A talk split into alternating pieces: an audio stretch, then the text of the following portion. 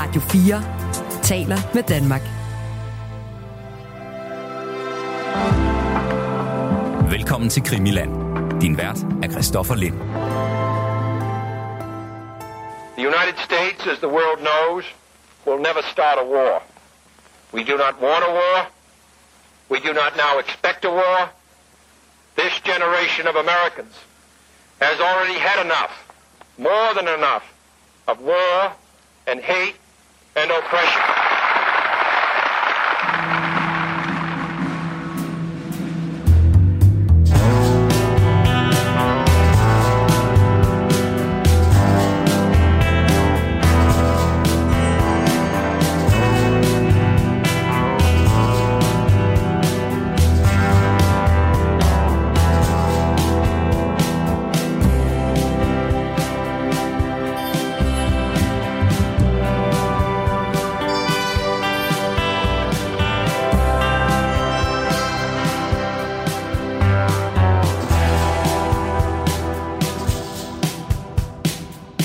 22. november 1963, der bliver John F. Kennedy skudt og, øh, og dræbt. Lee Harvey Oswald, han øh, blev sådan, øh, lad os sige, øh, måske Søndebuk, måske var det ham, men det er i hvert fald ham, der bliver øh, anholdt for, øh, for mordet, men bliver så kun to dage efter det skudt og dræbt for øh, rullende kameraer, så når aldrig at få sin, øh, sin rettergang det er bare en af utallige historier knyttet til det her mor, som er dybt skræmmende, men også dybt fascinerende, fordi der er så mange lag i det her. Og hvem er nærmest ikke muligt medskyldig i, at han blev, blev dræbt. Der er tale om alt fra, øh, fra Cuba til Fidel Castro til mafiaen til CIA's øh, involvering, eksilkubaner og så denne her øh, Vietnamkrig, som på en eller anden måde øh, rumsterer sådan lidt under det hele, hele tiden. Og så er denne her sag altså højaktuel. Det kan lyde vildt for en sag, der snart er 60 år gammel, men øh, den øh, 15. december 2022, der blev altså øh, af præsident Biden offentliggjort, og efter et øh, stort pres i øvrigt, øh, tusindvis af filer, som før har været hemmeligholdt. Altså øh, tusindvis af nye filer, øh, dokumenter osv. om, øh, om det her mor og øh, efterforskningsarbejdet. Det er så, som det ofte er med sådan noget her, også sådan lidt øh, mystisk og lidt til konspirationsteoretikerne, fordi det er noget med, at rigtig mange af de her filer, de er enten så er de streget over, eller også er de bare i så øh, dårlig stand, sværtet til osv., så, videre, så du simpelthen ikke kan læse, hvad der, hvad der står. Men efter sine er der altså øh, nogle gode ting at, at hente og øh, se nærmere på, og det vil vi i den grad udfolde. Fordi det her har altså også øh, antændt det, debatten i igen. Blandt andet så, øh, så er Robert Kennedy Jr., endnu en fra, øh, fra klanen, øh, der er nulevende, og øh, ja, JFK var hans, øh, hans onkel. Han har været ude og sige, at nu er det altså ret tydeligt, at øh, CIA de øh, står bag, og det vil han gerne have frem i lyset. Så på den måde, så ruller snebolden altså endnu en gang. Vi vil ikke starte med at se på de her øh, frigivede dokumenter. På en eller anden måde, der, øh, der føler jeg, at vi bliver nødt til lige at udfolde sagen sådan mere overordnet først. Vi skal lige have nogle af de store konspirationer øh, på banen, få øh, nogle af de vigtigste navne og aktører i, øh, i spil. Men så skal vi altså også sammen med jer lytter øh, prøve at se på, hvad der er blevet offentliggjort, og også på, hvad der eventuelt kunne mangle. For som det er med sådan noget her, så er der altså filer, der stadigvæk bliver hemmeligholdt. I hvert fald tilbageholdt. Det lover jeg, at vi skal se, øh, se mere på. I det her første introduktionsafsnit, vil jeg kalde det, der øh, vil jeg tale med Anders Agner, chefredaktør på øh, det medie, der hedder Kongressen og Kennedy Ekspert. Så vil jeg også introducere min øh, faste marker, nemlig historiker Brian Sauberg. Og så har jeg også plan om lige at starte ud med at ringe til den gode Anders Christiansen. Det er sådan, at øh, jeg startede Krimiland op sammen med øh, Anders, og øh, det var faktisk baseret på et interview, jeg havde begået med Anders Aarhus, som Anders Christiansen så tog på som sin øh, faste gæst, og så øh, endte de jo med at lave øh, 74 øh, glimrende episoder om palmemordet. Og det er meget i samme ånd, jeg vil lave denne her serie om øh, Kennedy-mordet. Altså, hver en sten skal vendes. Vi tager det lange, seje træk, og giver også masser af plads til de her mange, det kan jeg godt love, sidehistorier til øh, mordet, som er dybt interessante og involverer op til flere mystiske dødsfald. Så ja, lad os komme i gang med Krimiland om øh, Kennedy mod 2023 med lige at ringe til den gode Anders Christiansen.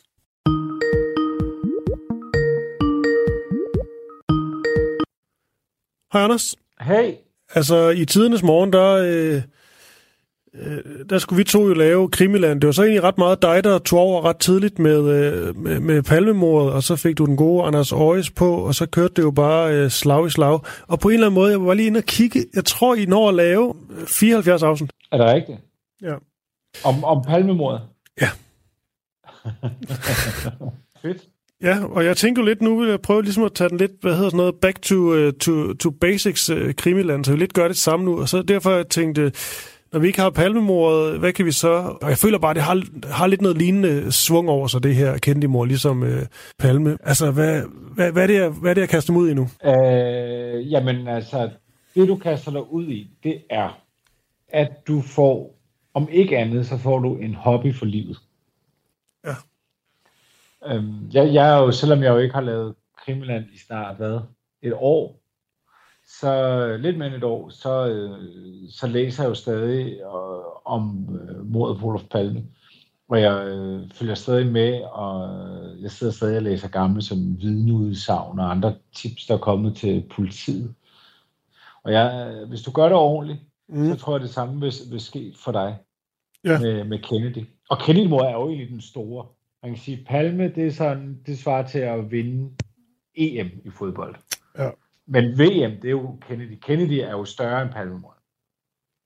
Ja, det er, det er bare den, det er, det er den helt store, men den er også, kan jeg allerede mærke, uoverskueligt stor, men det kan jeg egentlig også meget godt lide, fordi det her koncept jo gør, at du rent faktisk har tiden til virkelig at udfolde det. Jeg har talt en gang med øh, en af mine hovedkilder, Brian Sauberg, og øhm, jeg nåede jo at tro på fire forskellige teorier ret meget. Men så kommer ligesom en teori oveni, og så er det som om, at den så trumfer, og så er man lige pludselig øh, et nyt sted. Da vi lavede øh, Palmemordet, der, jeg brugte jo tit øh, mordet i, jeg tror det er mordet i Orientexpressen. Mm. Øh, den der Gerda Christi, der foregår på et tog, øh, hvor der er et mor, og det viser sig, at de alle sammen har Ja. gjort det. Øh, eller alle sammen gerne ville. Mm. Øh, og det, det, det, det tror jeg er noget, du også kommer til at opleve, at, du, at man siger, at de har bare stået i kø. Der er simpelthen oppe i den der, i den der boghandel eller boglager der, der, der, har siddet, der har siddet 10 forskellige fraktioner klar bare for at plukke, plukke Kennedy. Ja. Sådan havde vi i hvert fald med Palme i perioder. Det er egentlig derfor, jeg lige ringe til dig også, Anders. Det jo sådan, øh, om du havde et råd til, hvis jeg altså, kommer for langt ned i kaninhullet. Hvad er det så, man gør? Øh, jamen, det, det, jeg er en helt forkert spørgsmål. Jeg, jeg, jeg, jeg har virkelig været langt nede i nogle kaninhuller. Øh, og jeg synes, det er mega fedt at være nede i sin kaninhul. Fordi jeg, jeg går også og keder mig her i livet, ikke? Jo. Og det der med, øh, og langt, og det tror jeg rigtig mange mennesker, de røv, de er jo, alt er jo lidt røvkedeligt. Mm. Og man sidder der og ser noget, der er lidt røvkedeligt, eller man snakker med nogle mennesker, der er røvsygt, og man står op, og dagene ligner hinanden, og, og mad er røvsygt, og man kan ikke, øl er jo ikke engang, det er ikke engang sjovt at drikke sig fuld længere, det har man gjort så mange gange. Så det er at have noget, hvor man bare er helt opsat og besat af det, Mm. og man har lyst til, når man vågner om morgenen, lige at gå over og læse et eller andet, eller dykke ned, hvor fanden var det om det, og når man sover, så tænker man, fan, der er sådan en grøn passat, der går igen i mange af de der vidneudsagn. Skal ikke prøve at kortlægge det en dag, og se, hvor mm. har den kørt? Har den kørt ned af, af Karl øh, Biver Karlsgade, eller fan, og sådan noget. Ja. Det er mega fedt. Jeg husker, Så det, det, var det på det spørgsmål? Nej, men det var fordi, at, øh, at jeg husker, de, de få gange, Anders, hvor jeg har set dig, øh, du er jo min tidligere redaktør, set dig sådan virkelig begejstret. Det er, når du nogle gange kommer ind på, på redaktionen, og så bare sådan stiller dig midt i lokalet, og så siger du bare, jeg har løst palmemordet. Ja, Altså den drengede begejstring, du havde. Problemet var så Ja. ofte, at du så øh, optog en time, og så kom du lidt mere slukket tilbage. Ja. Det havde du ikke Ja. alligevel. Ja. Jeg kan godt lide tanken om det. Ja, der, er der, er der, der sker jo det, man jo altid er. Der er, øh, der er, mange- der er man er altid sådan lige et hjørne væk. Ja. Det er sådan, løsningen er lige rundt om hjørnet. Og så kommer man rundt om det hjørne, så finder man ud af, at der, var, der er lige et hjørne til, hvor løsningen er. Du kommer garanteret også til at sige påfaldende mange gange. Mm. Der er Mm. noget, der er påfaldende, men man kan bare ikke komme videre. Man Nej. kan bare ikke blive klogere på det. Nej. Og det er jo det, der så er det frustrerende ved det, ikke? Ja, det er egentlig bare det, Anders. Jeg tror bare lige, at jeg har brug for lidt, øh, lidt, lidt råd for en mand, Nej, som... men, øh, men, men, men glæde dig, og så må jeg jo lige sige en sidste ting.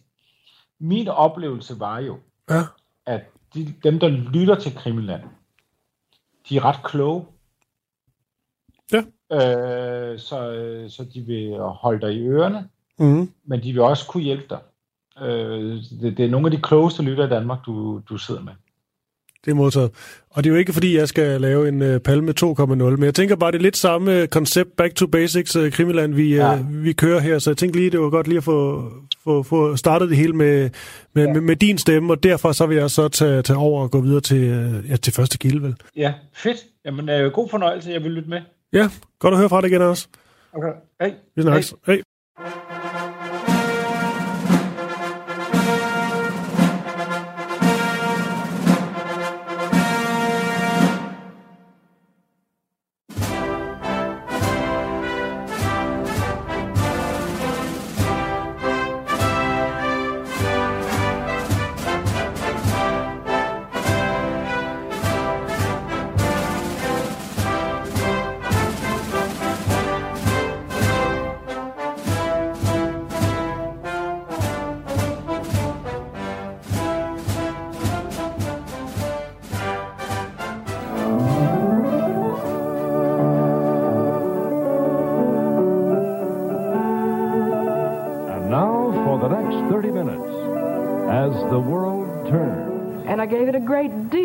Grandpa.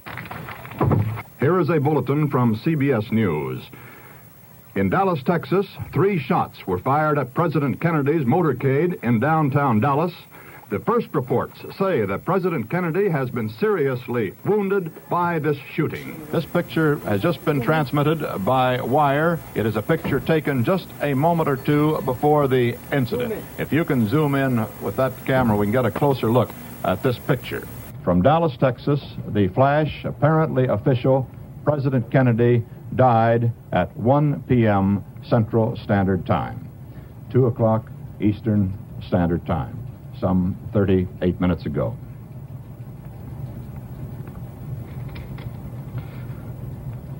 Vice President Lyndon Johnson has left the hospital in uh, Dallas, but we do not know uh, to where he has proceeded. Uh, presumably, he will be taking the oath of office shortly and become uh, the 36th President of the United States.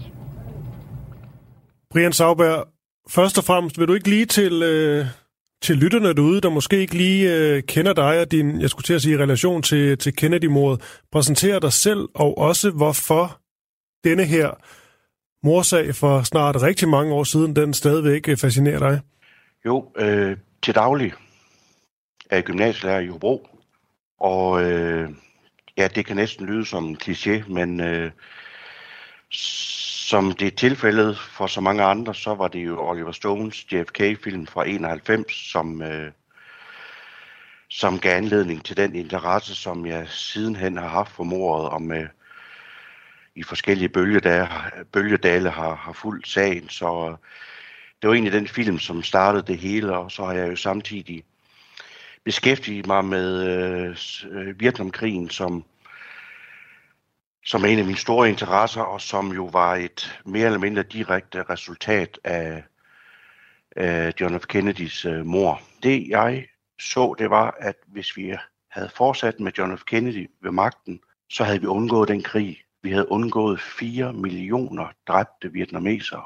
Så vil jeg selvfølgelig gerne, at det bliver belyst. Hvis der var tale om en sammensværgelse, at de mennesker på et eller andet tidspunkt bliver holdt ansvarlige. Og øh, her den, øh, den 15.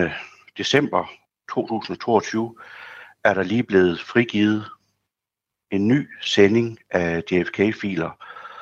Og jeg har allerede hørt fra nogle af mine øh, amerikanske venner, som er allerede i gang med at dykke ned i det, og de første meldinger siger, at der kunne godt være noget guf-guf her i de, øh, i de nye, endda sammenlignet med dem, der kom i 2017.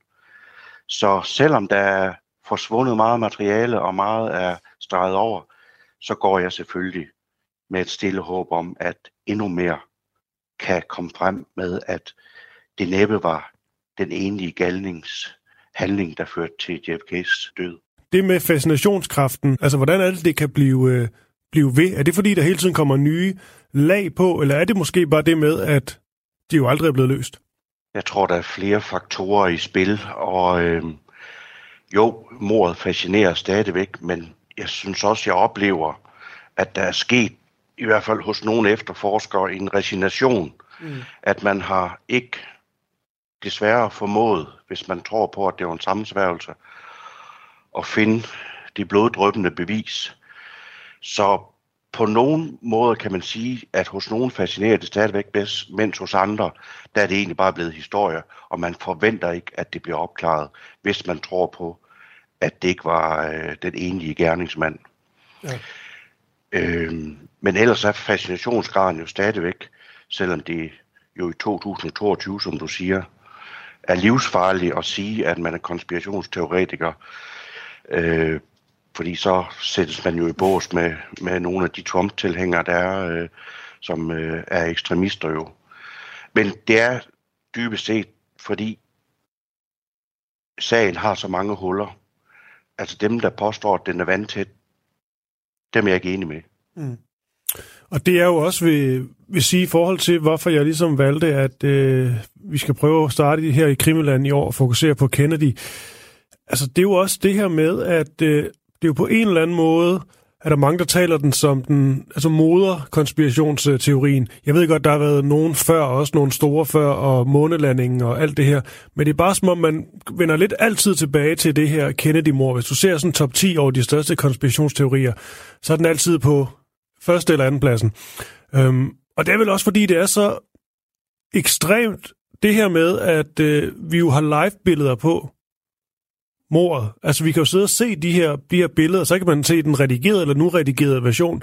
Den nu redigerede, den er ret grim at se på. Der ser jo som en hjernemasse, der flyder ud af hovedet på ham og alt det her. Men det med, at du kan se en præsident blive skudt i en åben bil, og så alligevel kan man ikke finde ud af med sikkerhed, hvem det er, der har gjort det. Det er også det, der er så vildt ved den sag.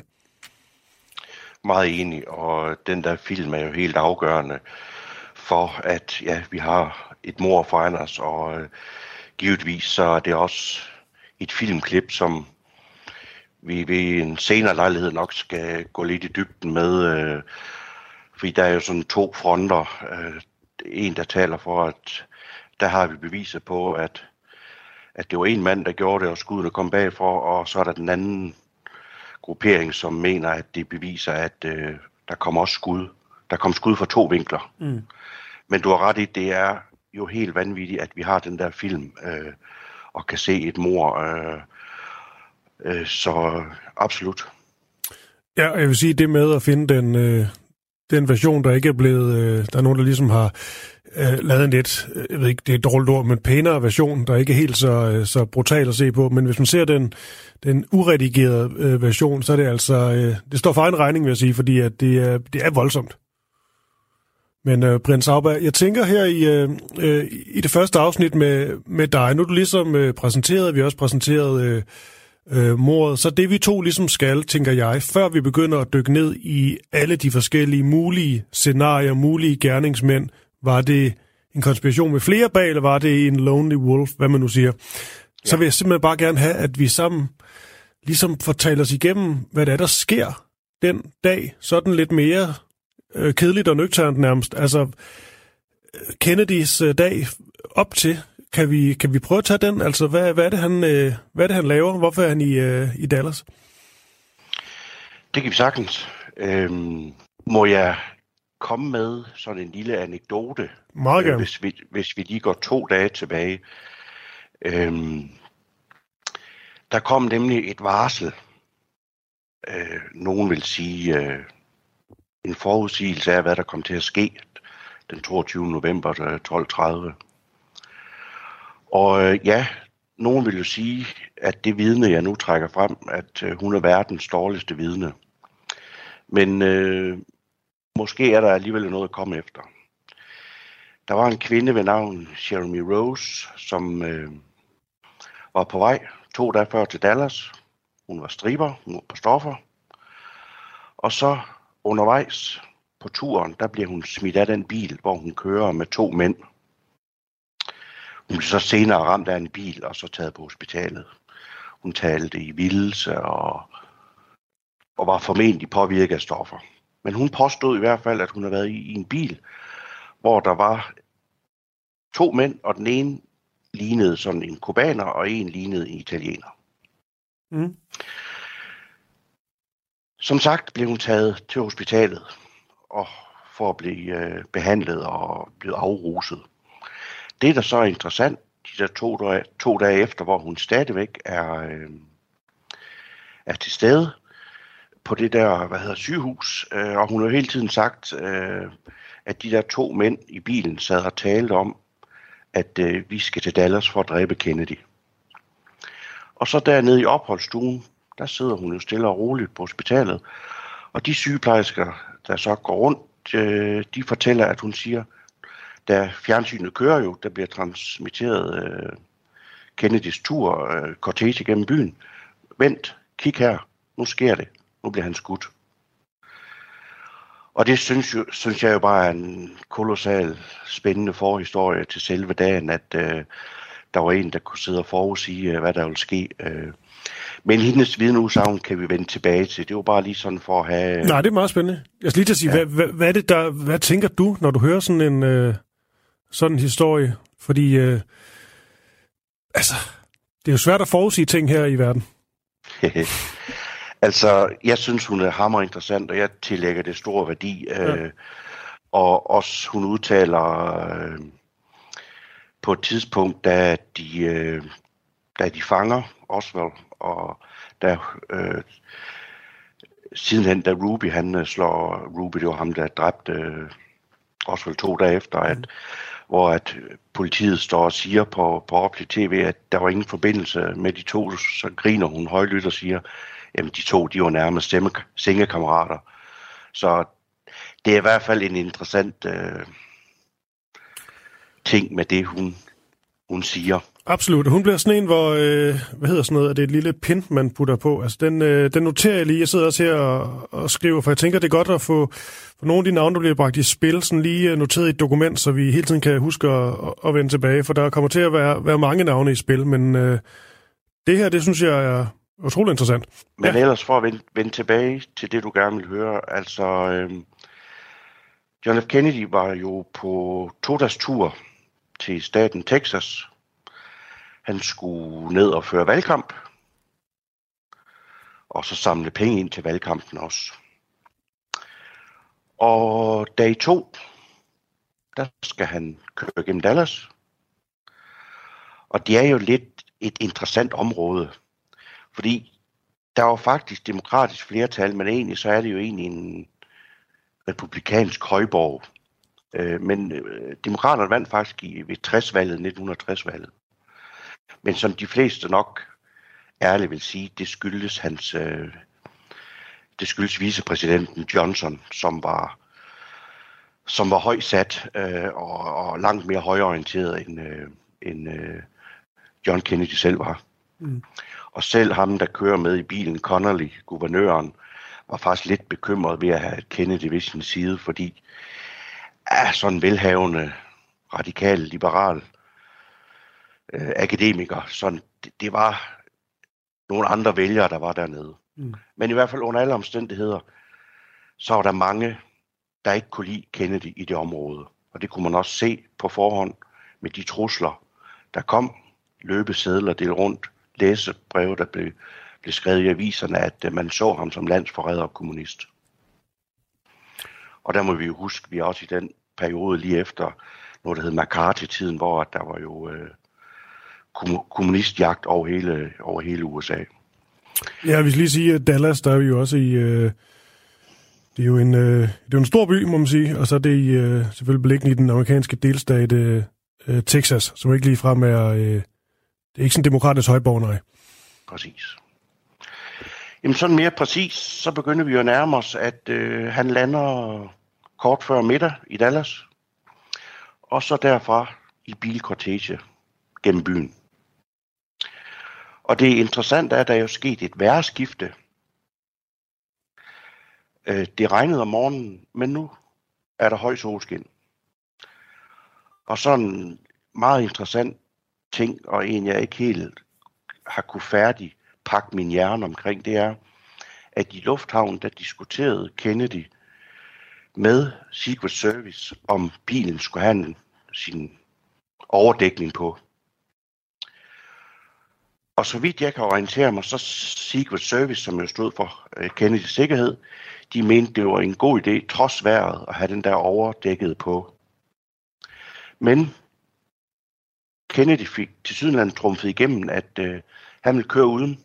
Han ville gerne være tæt på, på indbyggerne der i Dallas, og øh, samtidig så havde han en af øh, verdens smukkeste kvinder, som han også godt ville vise frem. Så, øh, men jeg er lidt usikker på, hvem der egentlig i sidste ende bestemte den der, at det skulle køres uden øh, overdækning. Men man må nok også sige, det hele verdenhistorien kunne have set anderledes ud, hvis den bil, den limousine, de kørte i, havde haft overdækning. Mm. Og det skal vi egentlig også, øh, tænker jeg, tilbage til, altså det med, hvad øh, den ene eller de flere personer, som ligesom har planlagt det her, det her angreb. Vi selvfølgelig også tale om, hvor planlagt det egentlig øh, har været eller ikke har været, men er det med, hvad de egentlig har tænkt i den situation? Altså har de kunne vide, at, at den så ikke har været, at den lige så var en åben vogn, hvis det er en beslutning, der er taget sådan kort op til. Det er vel svært for dem at, at kunne vide lige meget hvad. Lige præcis. Ja. Og der, der frist, altså jeg har selvfølgelig, jeg, kan ikke, jeg sidder ikke med alle beviserne, jeg sidder bare og rejser lidt tvivl om de officielle forklaringer. Men jeg kan ikke lade være med at tænke, og nu skal vi selvfølgelig passe på ikke at bevæge os for langt ud i konspirationernes verden, men øh, hvis der stod flere bag, så ville det være mere sandsynligt, at der stod flere bag, hvis han havde kørt med overdækning, fordi så er man simpelthen nødt til at ramme den der bil øh, flere steder fra. Mm. Øh, og i det hele taget, hvis det kun var Oswald med skuddene bagfra, det er jo næsten en mulighed, hvis han har haft øh, overdækning på. Okay, ja, så er vi her ved, øh, det vil øh, situationen, scenen er sådan nogenlunde øh, øh, sat. De skal ud og køre den her, den her tur. Er det bare sådan en, viser frem, vinke? Det virker jo sådan helt øh, royalt på en eller anden måde. Ja, ja, det er det også, virkelig. Det er, du, du rammer det meget præcis der, og øh, på forhånd, der havde man jo lidt frygtet det her besøg, fordi der, der var mange fjendtlige sindede der i Dallas, men øh, de øh, smiler meget til hinanden, dem der er i bilen, og øh, en siger til Kennedy, du er da vist mere populær, end du lige havde troet, så, og det viste sig også, at der var mere end 200.000 af Dallas indbyggere på gaden, øh, hvilket var rigtig meget. Så øh, der var i hvert fald en stor flok, som var meget begejstret for at øh, for at se øh, Kennedy og, og hustru i byen. Øh, mm. Og der er vi også lidt tilbage til, at øh, øh, hvad jeg har læst om øh, op om Kennedy, så øh, op på Kennedy, så er det sådan, at øh, der er et eller andet meget fascinerende. Han har jo den her, det er der ingen tvivl om, den her meget øh, dragende effekt og charmerende, ser øh, ser godt ud, god på fjernsyn, øh, god til at holde taler, alt det her. Øhm, at han på trods, på en eller anden måde, jeg vil ikke sige, han, det var ikke fordi han samlede nationen på den måde, men han selv for modstandere, så er det som om, at der var en eller anden aura over ham. Så selv hvis du ikke måske ville dybest set stemme på, øh, på hans parti, så kunne du godt måske stadigvæk ville se giraffen. Ja, det må man sige. Ja. Og og ja, det er, der er en dobbelthed over det der med fascinationen og begejstringen, og på samme tid det enorme had mod den der liberale, radikale type der, der, der ved mm. bedst og har øh, så... Men øh, i hvert fald var der mange på gaden. Mm. Øh, og øh, jamen, så nærmer vi os jo gerningsstedet. Han kører igennem byen og så efter at have kørt sådan øh, en halv times tid, så når de jo så til Dili Plaza. Det er det sted, hvor mordet indtræffer. Og øh, det, der er interessant her, det er også der, hvor bevogtningen af Kennedy stopper. Altså der har politiet og Secret Service, Dallas politi og Secret Service, der har de ikke udstationeret nogen lige på den der plads. Det er lidt svært at finde ud af, hvorfor ikke? men det bliver i hvert fald skæbnesvanger. Mm. Øhm, og øh, jamen, øh, så venter der jo en eller flere gerningsmænd, og øh, klokken er 12.30, da de kører ind på Dili Plaza, og så inden for de næste minut, så øh, lyder der så nogle skud. Mm.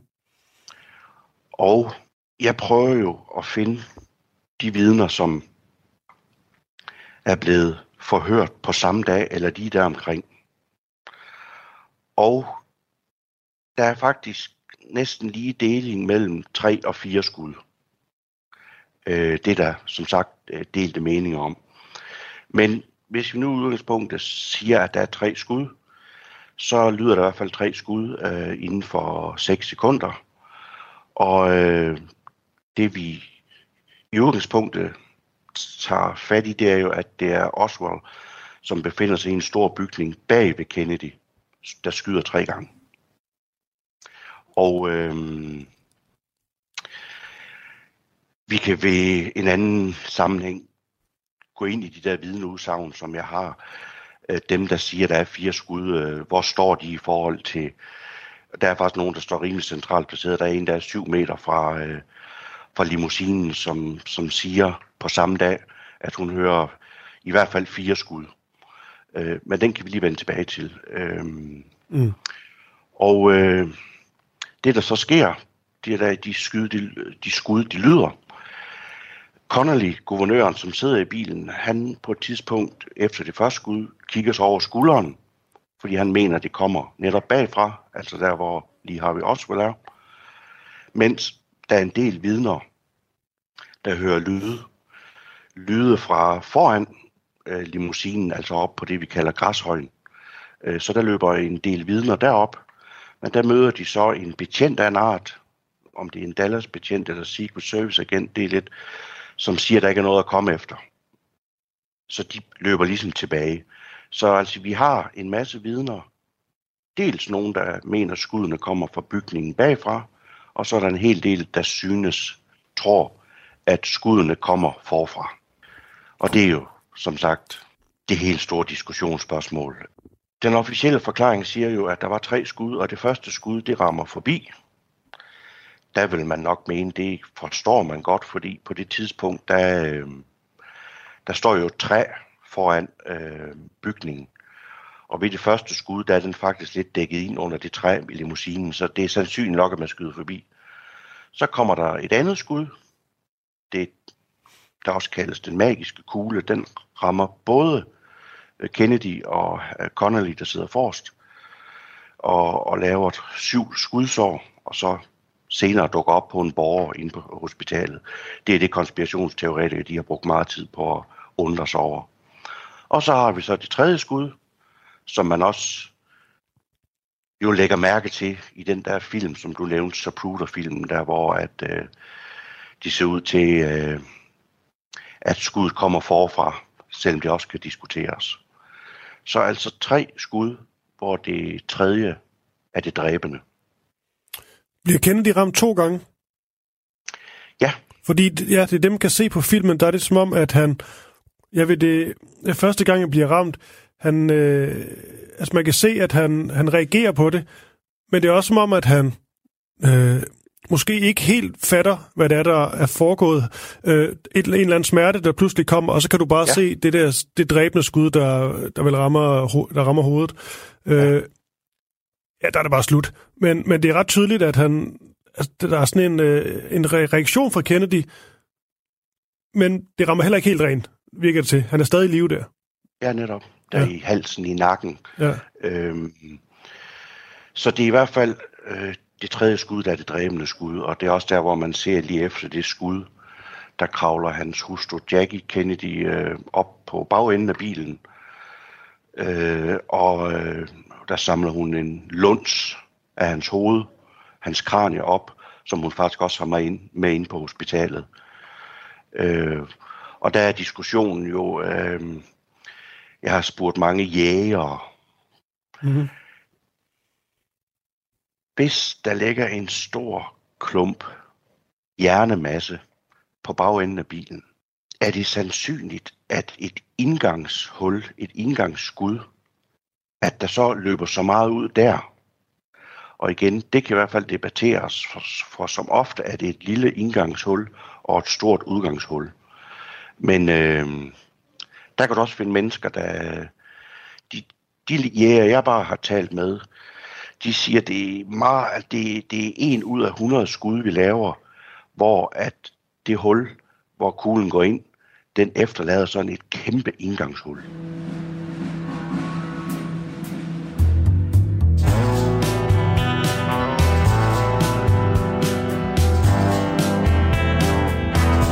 Anders Agner, du har, øh, du har skrevet en bog. Du har skrevet op til flere, men den, jeg lige vil hæfte mig ved, det er den seneste om, øh, om Kennedy, som du altså ikke øh, helt har kunne, kunne slippe. Og den her hedder simpelthen Kennedy, historien om USA's største politiske dynasti. Yes. Så øh, det er selvfølgelig ikke kun øh, JFK, det er jo øh, familien, og der er jo så mange gode historier. Jeg allerede nu har haft lyst til at beskæftige mig indgående med, med, med Robert Kennedy. Det kommer man også til senere, og det er også i forhold til øh, CIA og mafiaen. Alt det her. Mm. Men faren er også helt fantastisk øh, Jamen, karakter. der er, det, er, prøv, det er en brønd af gode historier. Du kan blive med at smide spanden ned, der er en ny øh, gang øh, med gode historier igen. Ja. Det, hvor jeg gerne vil starte med dig, øh, Anders Agner, det er i forhold til på en eller anden måde at få sat øh, scenen. For nu har jeg sammen med Brian Sauberg ligesom sat den på den måde, at vi ligesom prøver at så småt gennemgå, hvad der sker på, altså, på selve dagen. Men i forhold til det, at præsident Kennedy bliver skudt og dræbt, jeg har læst flere steder, at man beskriver det som sådan et nationalt traume. Jamen, national traume er faktisk nok en meget præcis måde at beskrive det der, det der var tilfældet omkring, hvordan USA reagerer på det her, fordi altså, gudskelov er det jo ikke øh, noget, der sker hver dag, det her. Det var faktisk kun sket tredje gang tidligere i den amerikanske historie, at en amerikansk præsident var blevet skudt og dræbt i embedet. Første gang med Abraham Lincoln, og så sidenhen med James Garfield, og så tredje gang var William McKinley. Men John F. Kennedys død, altså chokerer jo ikke bare USA, men chokerer hele verden også. Ikke kun fordi det er altså en tragedie, som det jo er, når, når et menneske på den måde bliver, bliver skudt og dræbt, men også fordi det meget, meget brutalt afslutter øh, den, den bølge af optimisme, som der var forbundet med, med Kennedys præsidentskab. Altså man skal huske på, John F. Kennedy er blevet valgt i 1960. Øh, han er den yngste amerikanske præsident, der er blevet valgt til embedet og har lovet amerikanerne, at hans præsidentskab skal være det, som de kaldte a new frontier, altså sådan, det er starten på noget nyt og noget ungdomligt, og efter årene med Eisenhower, som havde været gode og spændende og, og så videre, men, men også måske været lidt kedelige i forhold til, øh, der var ikke sådan, ungdommen følte ikke det store engagement over, at den her bedstefar, som havde været mm. general under 2. verdenskrig, som så var blevet præsident. Men med Kennedy, så var der virkelig kommet den her nye optimisme og ungdommelighed også over præsidentskabet. Alt det her, det slutter, da skuddene falder i, i Dallas den 22. november 1963. Og det gør også, at en masse, især også unge mennesker, tænker, det kan ikke være rigtigt, øh, og bliver meget påvirket af det her, meget knuste over det her, også fordi de ser også for sig, at, altså en meningsløshed i virkeligheden. Altså på det her tidspunkt, så er det jo også det her, at mange ting, det skal der ikke mere til. Kennedy har sat nogle nye visioner i gang, øh, blandt andet den, som øh, lytterne her sikkert også kender, det her med, at han har peget op på månen, mm. og så, der skal vi op.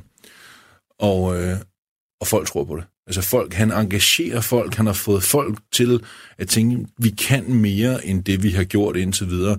Så da skuddene falder i, i Dallas den øh, novemberdag 1963, og det hele så slutter, så er det også en, en følelse af afmagt og et tomrum, som, øh, som amerikanerne befinder sig i, udover selvfølgelig at være øh, både emotionelt påvirket, kede af det over, at, øh, at deres præsident på den her måde er, er gået bort, men også det her med at stå og tænke, hvordan kunne det ske, og, øh, og hvad gør vi nu? Og så er der vel også det, det med Kennedy, det er noget, jeg, jeg har hæftet mig ved, når man ligesom har set sådan øh, reaktioner på det, også portrætteret på i dokumentar eller, eller film senere hen, at jo, der var også folk, der, øh, der havde de her Kennedy'er som, øh, som pesten, men der var alligevel noget med, at og synes jeg bemærke, at eksempelvis øh, republikanere, ærkerepublikanere, også bliver chokeret og ramt på sådan en følelsesmæssig måde. Altså Kennedy, det er måske fordi han var ung og så godt ud og, og virkede frisk. Altså, mm. altså, der var sådan et chok, som ramte ud over det politiske. Jamen, det hænger nok også mere sammen med, at det er jo ikke bare et menneske, der bliver ramt i tilfældet her, mennesket John F. Kennedy. Det er også selve præsidentembedet, mm. man rammer. Og det burde også være sådan, at man i et velfungerende demokratisk samfund som det amerikanske, kan være uenige med alle, selv med præsidenten, uden at man af den grund tænker, men hvis ikke jeg kan lide ham, så skyder jeg ham bare. Og det er jo noget af det, som fuldstændig bliver, bliver suspenderet. Øh, de spilleregler bliver suspenderet den dag, hvor, at, øh, hvor mordet på Kennedy finder sted.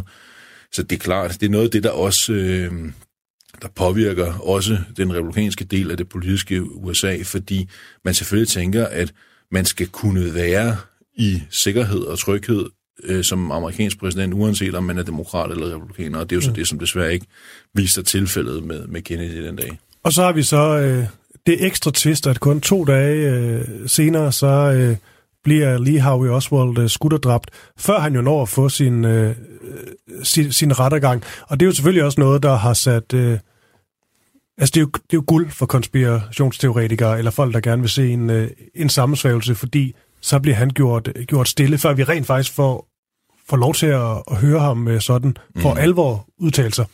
Ja, og også øh, fordi, at manden, som skød lige har vi jo også brugt Jack Ruby, så ganske få år efter dør i fængslet, mens han sidder øh, og afsoner sin dom, dør han af kraft. Øh, så ja, der, der er nok at tage af for, for dem, som dyrker konspirationen.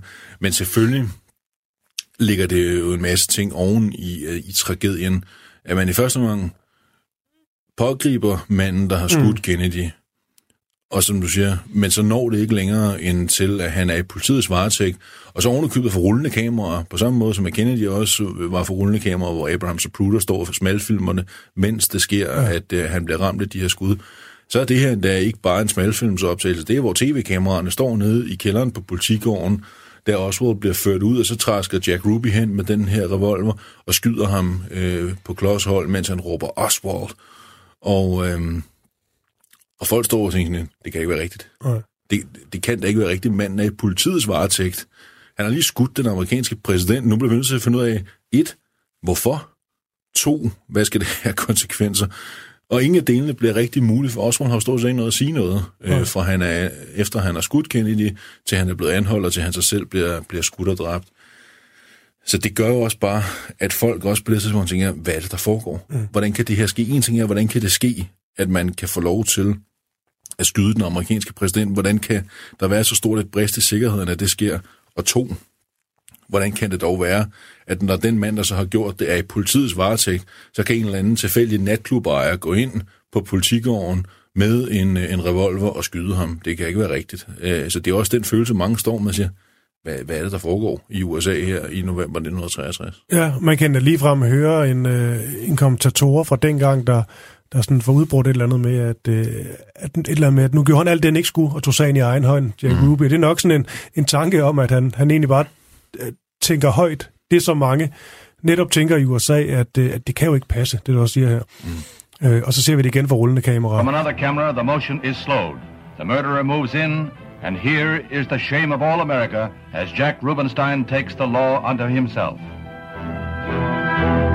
Dying Oswald is rushed to the same hospital where President Kennedy died. Doctors work to save his life. But 48 hours and 7 minutes after the president's death, his accused slayer is dead. De første par dage efter mordet er det i høj grad præget stadig af chokfølelsen mm. og sorgen. Øh, begravelsesoptoget i Washington D.C., som øh, JFK's enke, øh, Jackie Kennedy, er, øh, er sådan hovedarkitekten bag er noget, som ikke bare hele USA, men hele verden jo følger med i, inklusiv da deres øh, treårige søn, øh, John Jr., på sin treårs fødselsdag, øh, da hans døde far kommer kørende, bliver trukket forbi den vogn, hvor hans kiste ligger på, bliver trukket forbi. Så den lille fyr der, så griber, så tager han, giver han slip på sin mors hånd, gør honør for at ære sin, sin døde far. Det er altså den dag, han selv bliver tre år. Øhm, ret kort tid efter, jamen, jeg vil ikke sige, at det bliver hverdag, for det gør det ikke helt. Øh, I første omgang er der lidt, øh, lidt efterspænd, øh, ikke mindst fra, fra Jackie Kennedys side, hvor hun øh, giver det her meget berømte interview til Life Magazine, hvor hun i virkeligheden etablerer Camelot-myten. Hun inviterer en journalist, der hedder øh, Theodore White, op til, øh, til Massachusetts, siger til ham, prøv at du får interviewet, jeg giver ikke andre, du får det. Øh, så forventer jeg også en vis øh, samarbejdsvilje, en vis fleksibilitet fra din side. Og øh, Theodore White, han, øh, han indvilder i den præmis, og øh, hun fortæller så om, hvordan hun ser på, øh, på sin afdøde mands præsidentskab, og fortæller om deres tid sammen i det hvide hus osv., og, og siger så øh, til ham på et tidspunkt, øh, det er sådan meget, det er meget imponerende, for det er et spin, der stadig virker her over øh, nu snart 60 år, der er gået, mm. ikke? Hvor hun siger til ham, at hun kommer til at tænke på, at de nogle gange om aftenen, inden de gik i seng, så lyttede de til gramofonplader. Og øh, siger hun så, ej nu er det jo helt pinligt, fordi min mand var ellers øh, en stor øh, beundrer af både græsk og romersk historie og så videre, og reciterede det altid. Men hans favorit øh, LP, det var soundtracket til Camelot, den her musical, hvor Richard Burton han synger. Og så siger hun så øh, lige pludselig, ja, der kommer andre store præsidenter igen. Der har også været andre store præsidenter før. Johnson-paret er så søde og så videre. Um, der kommer aldrig et nyt Camelot.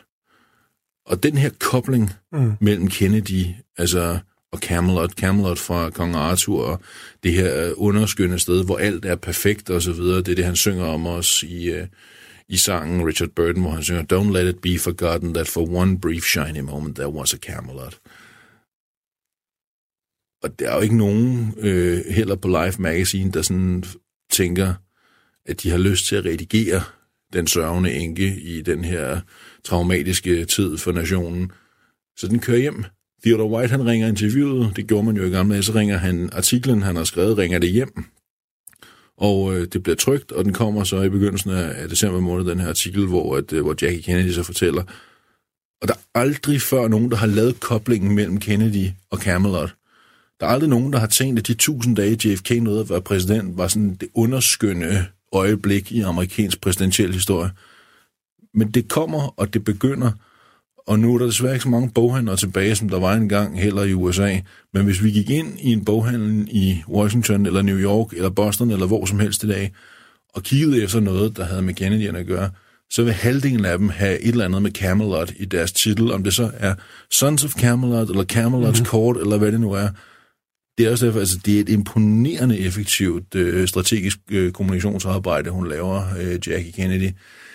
Det præger sådan ligesom den første tid lige derefter, men så, man siger, når hverdagen begynder at indfinde sig, så er det ikke en hverdag, amerikanerne bryder sig om. Altså, på den måde forstået, at Lyndon Johnson, han optrapper det amerikanske engagement i Vietnam, mens John F. Kennedy er præsident, og han har Johnson som, som vicepræsident der kører han en kurs, der handler om ikke at engagere USA i aktiv krigsførelse i Vietnam. Der er den her konflikt mellem nord og syd, og amerikanerne støtter Sydvietnam, og Kennedy har frem til sin død sendt det, han kalder militære rådgivere mm. til Vietnam. Dem er der altså 16.000 af, øh, amerikanske militære rådgivere. 16.000 er der i, i den sydlige del af Vietnam den dag Kennedy han dør. Men man er ikke aktivt krigsførende. Det ændrer sig efter Johnson han, han kommer til. I første omgang øh, sker der nogle ting med, med hensyn til, til Tonkin-bugten, og derefter øh, så begynder man så for alvor fra Johnsons side at optrappe det amerikanske engagement. Du lytter til Krimiland på Radio 4. Det her det er det, øh, det første afsnit af den nye sæson af Krimiland, hvor vi øh, ser på JFK. Mordet, som her 60 år senere stadigvæk bliver ved med at være mystisk, og bliver ved med at, at, at fascinere. Og, øh, og Brian Sauberg, jeg vil gerne i slutprogrammet med, øh, med dig, fordi vi to, vi øh, tager stafetten videre til, til afsnit 2, hvor vi fortsætter med at dykke ned i, i det her det her mor. Vi er stadigvæk på et sådan lidt øh, overordnet plan. Senere hen, der kommer vi til at være meget mere konkrete på øh, enkelte episoder, enkelte personer. Men jeg tænker, at i afsnit 2, Brian, der skal vi se lidt nærmere på øh, ja, lokationen, men også på denne her meget famøse Zapruder-film. Kan du ikke lige her til sidst, som sådan en, hvad skal man sige, en teaser på øh, godt moderne dansk, øh, til afsnit 2, fortælle lidt om den her korte, men meget, meget vigtige filmbid.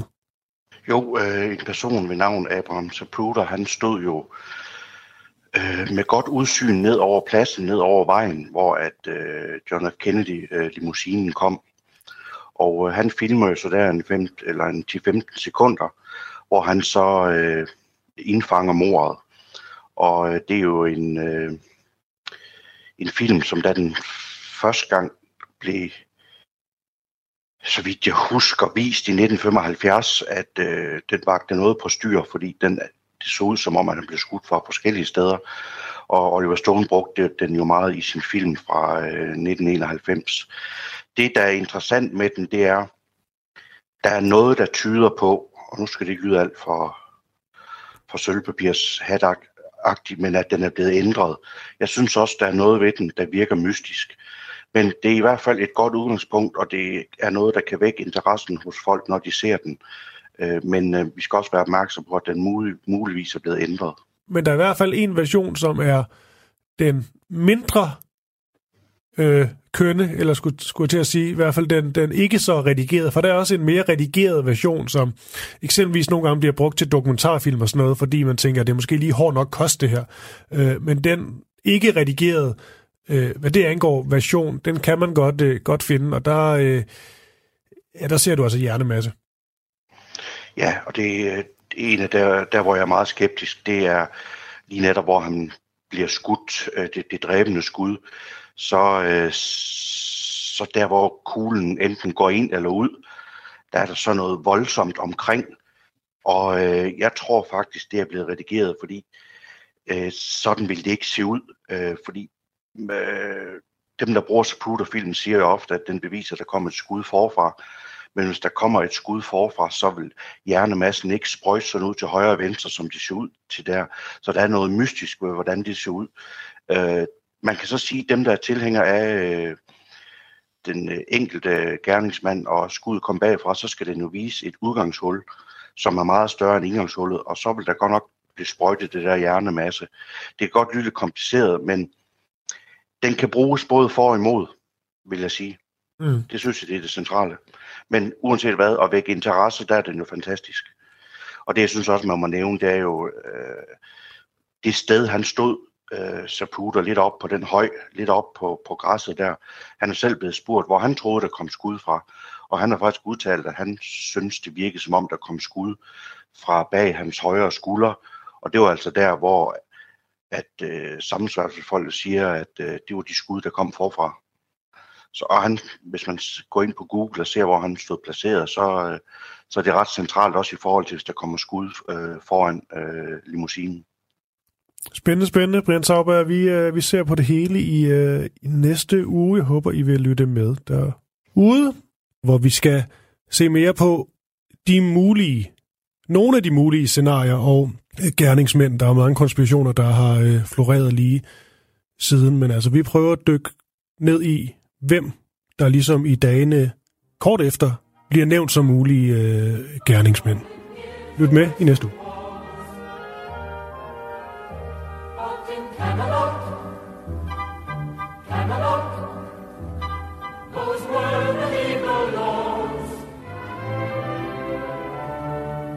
Where once it never rained till after sundown. By 8 a.m., the morning fog had flown. Don't let it be forgot that once there was a spot for one brief shining moment.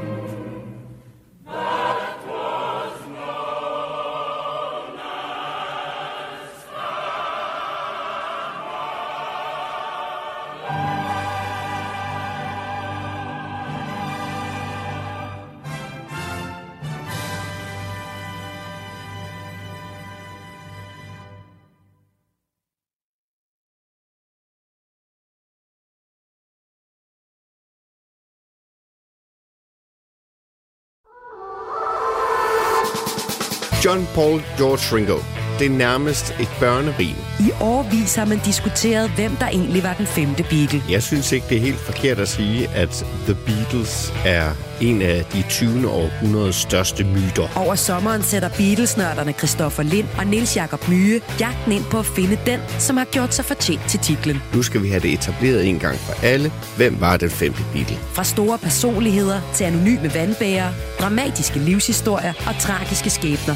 Og selvfølgelig med massevis af god musik. Lyt til jagten på den femte Beatle i Radio 4's app eller der, hvor du lytter til podcast.